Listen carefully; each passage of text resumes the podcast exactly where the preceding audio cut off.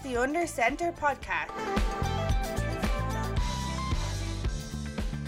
Hello and you're welcome to the second part of the Under Center podcast. We are continuing looking ahead to Thursday night football. Of course, the Pittsburgh Steelers traveling to take on the Cleveland Browns in an AFC North matchup. To look at the Steelers side of things of this game, we are delighted to be joined from the Steel City Insider. It is Jim Wexell. Jim, how are you, sir?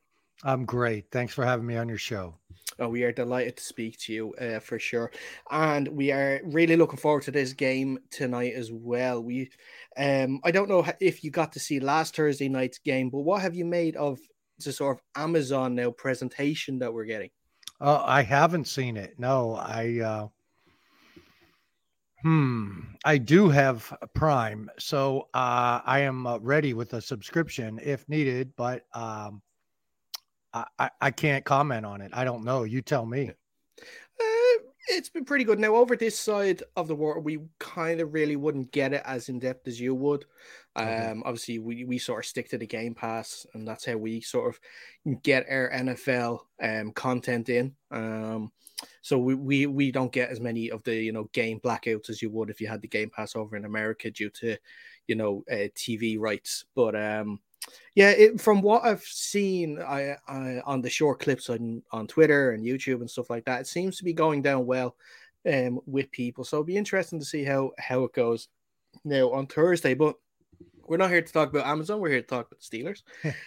um, and you know, it's been quite an interesting start to the season for the team. You know, they had that um, crazy overtime win in Cincinnati against the Bengals on week one, and then this past Sunday, quite disappointing 17 to 14 loss against the Patriots. And sort of as a whole, so far in these first two weeks, I know it's kind of tough to, you know, put proper judgment on it, but how have you felt the team has been? Well, they're one uh, one play away from being 2 and 0, one play away from being 0 and 2. yeah. Uh, you know, it's the offense, and we knew it would be the new quarterback, new offensive line the running backs either injured, too heavy, overtrained, or doesn't trust his new offensive line. Um, the, the offensive coordinator isn't putting all the new pieces together yet.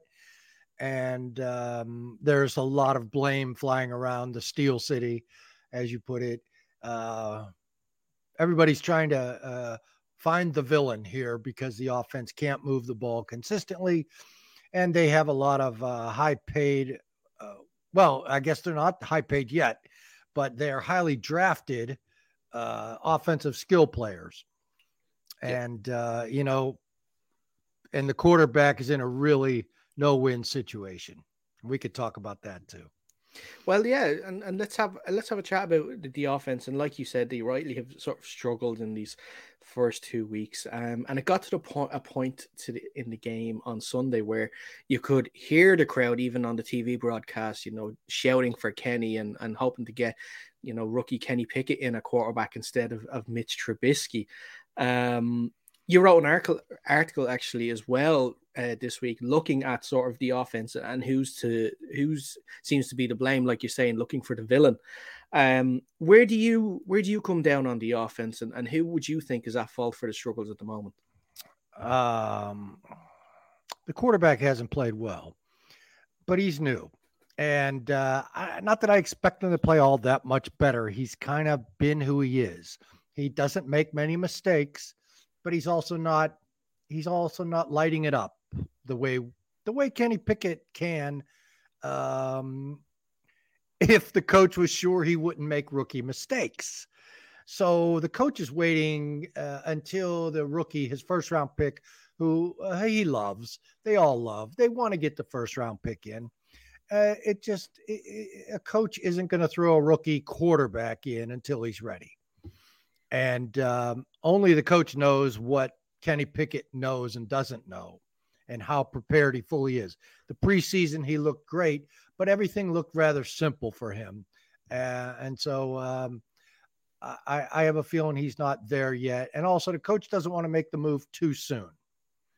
Now, and in Trubisky's uh, uh, behalf, he was never going to have a shot here as far as winning the fans over. He's replacing a legend probably the only. It's a tough, tough town on quarterbacks. Uh, he's replacing the only guy who's never booed by this town, and he's a legend, Ben Roethlisberger, and he's preceding a, a, a local college star out of the University of Pittsburgh in the first round draft pick who played great in the preseason. Uh, Mitch Trubisky has no chance to win these fans over. None. He's in the toughest situation any quarterback I've ever seen, uh, following a legend and preceding a local college star number one pick. Yeah. So, uh, but but Mitch does have the uh, temperament. He does have the. Um, he understands his situation. He's not going to let it get to him. He's going to keep working, and the coach understands that too. And I was uh, down there today, and all the receivers came out of a meeting at one time, and they were all similar in that they all talked about teamwork, uh, wanting to pull together and uh, not uh, harass the quarterback about what plays to call, throw me the ball, throw me the ball. They're all, uh, it's, it, it seemed like they all just got reamed out. Mm-hmm. And as Mitch said after the game, we've all got to stay on the same page and we've got to buy in to the offensive coordinator's plan. And uh, that's the other villain, the offensive coordinator. Yeah, and and um, Coach Canada came into a lot of criticism even last year when, with Roethlisberger's last year too. Um, how with with your ears sort of to the ground down there, is there sort of any rumblings at all that a change could be made if the offensive struggles continue, especially on the coaching side? Well, the coaching side won't change. That that that won't change until the offseason. They're not going to fire a coach in the middle of the year.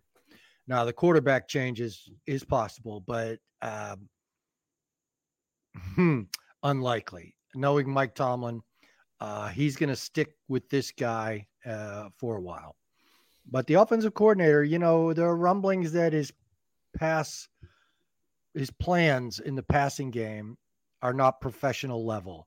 That he's uh, and he's being called a college coach. Uh, he's trying to do different things with the running game the the motion and the sweeps, the jet sweeps, at times work, but also you look, they don't really move people out of the box, and that's the problem. The front wall is just too congested, and um, they need a deep passing game to back people off. They need they need passes over the middle, and that's been the criticism: deep and not over the middle. Although both have have occurred, to varying degrees of success. The one inter- interception Trubisky has thrown this year was over the middle, and uh, the linebacker got lucky, dropped into coverage, and tipped it up. So they have a point not challenging the middle at times with the new offense. Uh, but um, I, I, I think both the quarterback and the coordinator are getting equal blame. One because he's in front of the rookie, and uh, the other because uh, his his his passing uh, game, his approach lacks sophistication, lacks professional sophistication. Mm-hmm. He has though had some success, Trubisky, especially with um, the tight end Pat Freiermuth, um, mm-hmm. and especially you like that if, if he's struggling to to throw down the middle, he has that outlet there mm-hmm. in Freiermuth, who's who's played well the start of this year, and could we see sort of more of that now on, on Thursday night, where he will target the tight end more maybe than than the wide receivers? Uh, yeah, I mean the touchdown last week was over the middle to Freiermuth, so there there has been some success in that regard. And Freiermuth is tough, sure-handed. Uh, he, he's all of all of the uh, uh, he's got it all.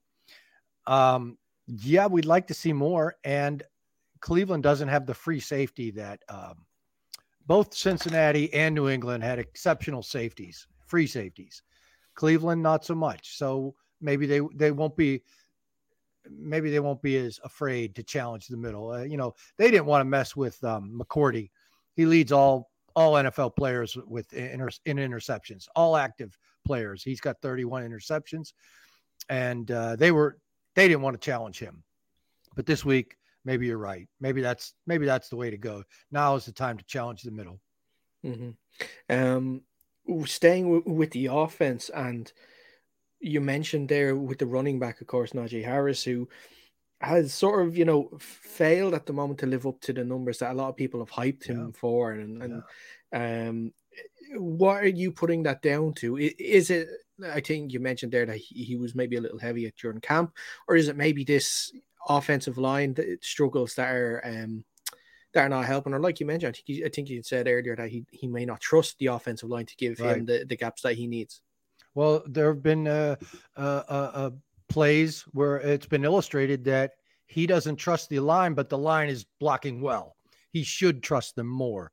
So, is is that a factor? I don't know. Uh, the being too heavy, I think. It, I mean, it's it's all it's it's it's not from sloth. He's not a sports writer. It, it's from uh, working too hard. I believe. I believe he's added too much weight. It just this is just a theory, uh, only because either that or his foot's still hurting him from the training camp. Um, but he just looks so sluggish. His his legs look dead. He he doesn't look like the guy he was last year. And uh, you know, Mike Tomlin gets these running backs to lose weight all the time. Le'Veon Bell lost a lot of weight and became outstanding. Najee has added, he's 244, uh, all muscle, but maybe he overtrained. And I believe in overtraining. I believe you have to, st- he's a workaholic. They can't get him off the field. I think maybe he needs to get off the field, get off your feet, go rest your body, take care of your body in a different way by resting it. Let, let, let, let your workouts heal. Don't work out so long. He was talking in the off season. I forget what player it was. We, we had just talked to Najee and he talked about five hour lifting sessions and and and we were talking to another player about, hey, you ever you ever work out? And the guy says, I tell you, there's I have no need to work out for five hours. And I've always believed that too. And I'm just a reporter, so of course I believe that. but I, I just wonder if he is overtrained. Troy Polamalu used to he he thought one year he overtrained and it, it, he thought it cost him. He came in bigger, more muscular, thought he was ready for a great season, but he was just his whole body was flat. He was just flat. Yeah. Um, looking then on the other side of the ball uh, ahead of this game and on defense, and you know the big miss is obviously Mhm. T.J. Watt. Um, sort of his his presence was missed even going back to Sunday. I think um, because looking at so even the box score and sort of looking at the game itself as well, you know, Mac Jones wasn't sacked at all in the game. I think there was only three QB hits in and Right. in the game too, and that that's something that they're going to have to sort of you know improve in these next couple of weeks until he's fit to come back. You know, pass rushes are always helped by the home crowd. And these were the worst, the meekest pass rush statistics since last year at this time against the Bengals. And oh, by the way, it's TJ Watt missed that game too. They miss him. Uh, they're 0 and 5 without him. It's obvious that one great pass rusher can make other pass rushers look better because the attention is where's TJ. And, it makes quarterbacks nervous they hold the ball for a while back there, and it's all of a sudden, where's TJ? I don't know. You know, is he going to come up from behind? And, and and things get rushed and panicked. There was no panic of Mac Jones last week, and he's the kind of guy that you can you can beat up. And now uh, it was a, a better offensive line in New England because you see Cincinnati gave up that kind of pass rush again this week, so their offensive line is hideous. But TJ's most certainly missed. Yeah, Um, and staying with the defensive line as well, because going even back to last season, the the Steelers playing against the run have struggled, and um, you're coming up against a Cleveland Browns attack of you know Nick Chubb and, and Kareem Hunt. What what how important is even someone like the their new linebacker Myles Jack? How important is he going to be in this game to sort of stop their their sort of uh, dual headed attack? I think he's huge, and they're going to need it. You know, Cleveland was probably had the worst rushing attack against the Steelers last year. Everybody beat up on the Steelers except the Browns, and they should have. And Nick Chubb's a great back. They, I, I, think they tried to get too smart, Cleveland, and and do what the opposite of what the Steelers expected. And we saw all year it didn't matter if the Steelers knew you were running and you ran, they you still ran. Uh, so this is going to be a challenge. But you're right. Myles Jack is the guy. Also, Ogunjobi played for Cleveland for many years. He's in the middle of the defense. Tyson Alualu's back. If they play a lot of that three defensive tackle four man front that they played last week, you know, only one outside linebacker uh, to compensate for TJ's loss. That will help against the run. They'll, they'll probably use some of that, but it didn't generate much of a pass rush. So I'm not sure how that's going to go down, but uh, those are the options. Yes, I, I believe they have a chance to stop the run. I didn't believe they did last year. and The only reason they did they did stop the run is because Cleveland stopped it for them. Could we see then the likes of um, Minkah Fitzpatrick then move up closer to the box in this game and rather than playing in the backfield? Well, you know, when they uh, bring Demont when Damontae Kazee's healthy, he's uh, on IR for four weeks or so. He can handle that that ball hawking position. You know, when Minkah, I notice when Minkah moves up, and because he's a linebacker, he can play anywhere, right? You like him up close because he's a threat to blitz, even, and he can ball hawk the, the flats. He can stop the run but he's such a great ball hawk in the middle of the field and affects quarterbacks back there. I know New England, as the Steelers avoided McCourty, uh, Mac Jones tried to avoid Minkah as best as he could. And when Minkah crept up in the box and they put different safety back there, Edmunds, they went deep. They went after. They went after him. I think they just missed getting a deep ball. Somebody was open. I think Mac Jones missed the guy. So you could see when they see Minkah come down, they look deep. So that's that's even a problem until Kazee gets back. Right. Right. So then I guess this stopped and but with Jacoby Brissett and obviously no no disrespect to him, but like his, or his ability, but I guess in the the possible inaccuracies of, of him of his throwing and um could maybe give the Steelers the opportunity to send Fitzpatrick if he can get to him quick enough to um to cause him to throw some errant balls um but you still have those uh those threats with with Donovan Peoples Jones and and Amari Cooper as well, who, yeah. had his first good day for the for the Browns at the weekend. So um I think yeah, it, it's it's it's a tough it's a tough thing to do and maybe yeah, like you mentioned, if you maybe switch it around and maybe send Terrell Edmunds um up to the box, maybe just to mm-hmm. to you know nullify that running attack. Sure, uh, sure, that's what they'll do, and uh, but Terrell will have and Njoku. I mean, they have a tight end. Cleveland has their threats. Um, but the Steelers, they do have the uh, versatility to move around, as you're suggesting. Minkah could be a big, big factor. Myles Jack can blitz. Devin Bush can blitz. Uh, Cleveland center is injured. I believe their their second string center is injured too. So, uh, yeah, there, there are some options. But boy, I tell you, uh, it's such a bad spot for visiting teams on Thursday nights such a tough, you know, it's not that hard of a trip to to, to uh, Cleveland. It's a, just a bus ride up the turnpike. But boy, the Steelers have have done very poorly uh, at Cleveland on Thursday nights. The one game, Ben, um, I forget the score. Uh, I don't think he scored. It might have been 14 to 3 final, really cold. It was after beating the Ravens in a real emotional game. They went there and just played horrible and got beat and then uh, the famous Mason Rudolph getting hit with his own helmet game. That was 21 7. Steelers couldn't generate anything there either. The, that was a Thursday night game, probably after a Ravens game, too. It's just a brutal spot.